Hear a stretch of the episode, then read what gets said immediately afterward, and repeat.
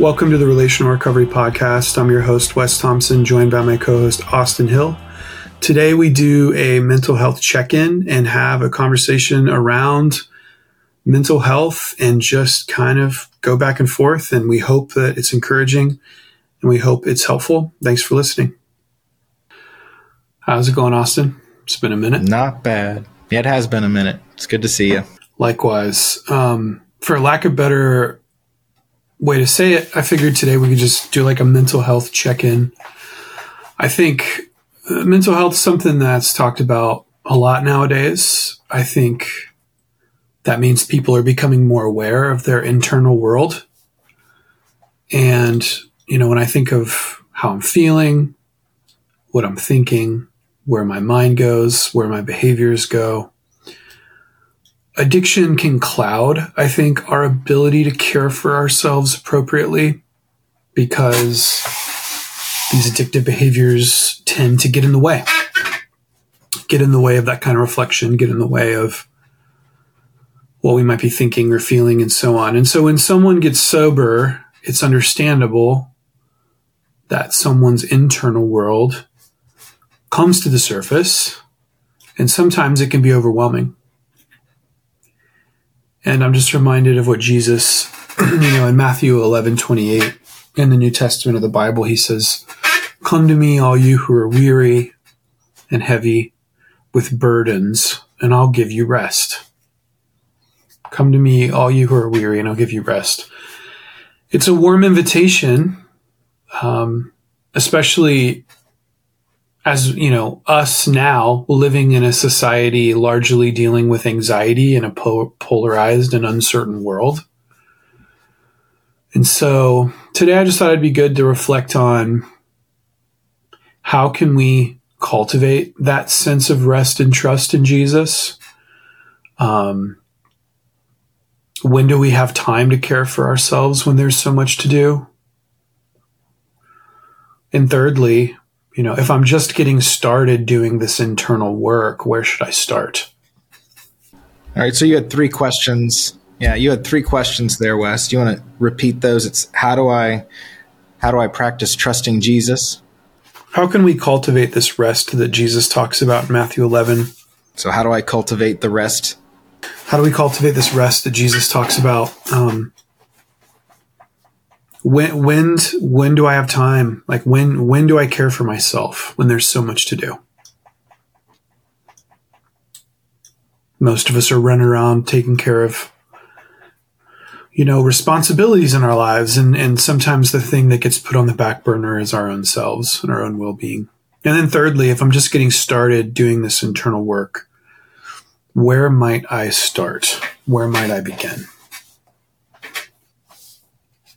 So thanks for having me repeat those. I think what I was about to ask you is just where do you find yourself today? Have you do you take inventory of these types of things? Where do you find yourself today in the beginning of a new year? Um, yeah. When you think about yourself in terms of the in terms of mental health, what do you tend to look look at? Yeah, I think that right now, like January being a very typical month where we create all these expectations and goals for ourselves for this new year, like new year, new me. And we're midway through January. So most of us have not accomplished or maintained a lot of those goals. And that can be frustrating. Um, and where I find like myself personally is working to constantly, um, almost ruthlessly, identifying am is this something I can control?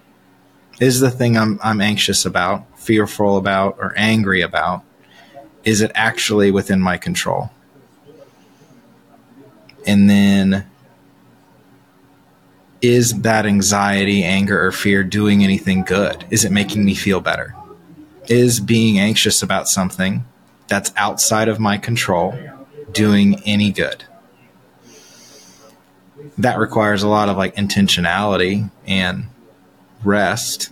I think the rest that Jesus is talking about, this is my opinion, doesn't mean that I'm well rested or that I feel this consistent peace and tranquility all the time.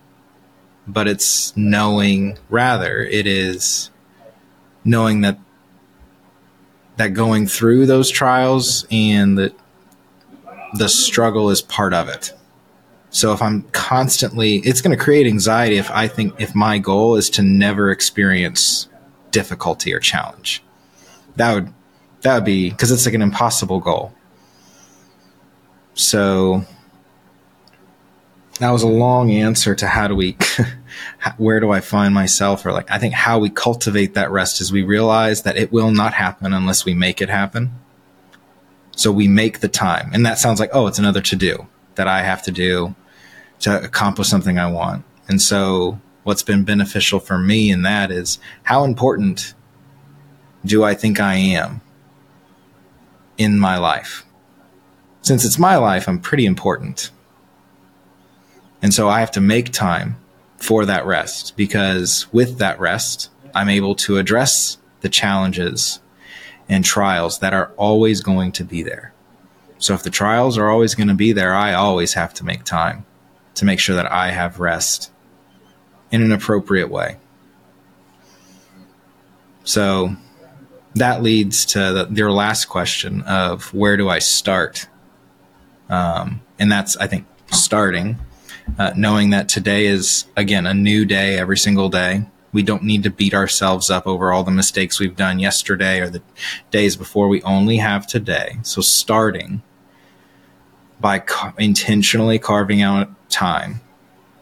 And I wouldn't over overwhelm yourself with, you know, an hour of meditation and quiet time. I would say start with 5 minutes 5 or 6 days a week. Practice like start small. That's how I would start. Start small because that's better than what you did yesterday if you did nothing. Thanks for listening to this episode of the Relational Recovery Podcast. We'll be back tomorrow with part two in our conversation. We'll see you then.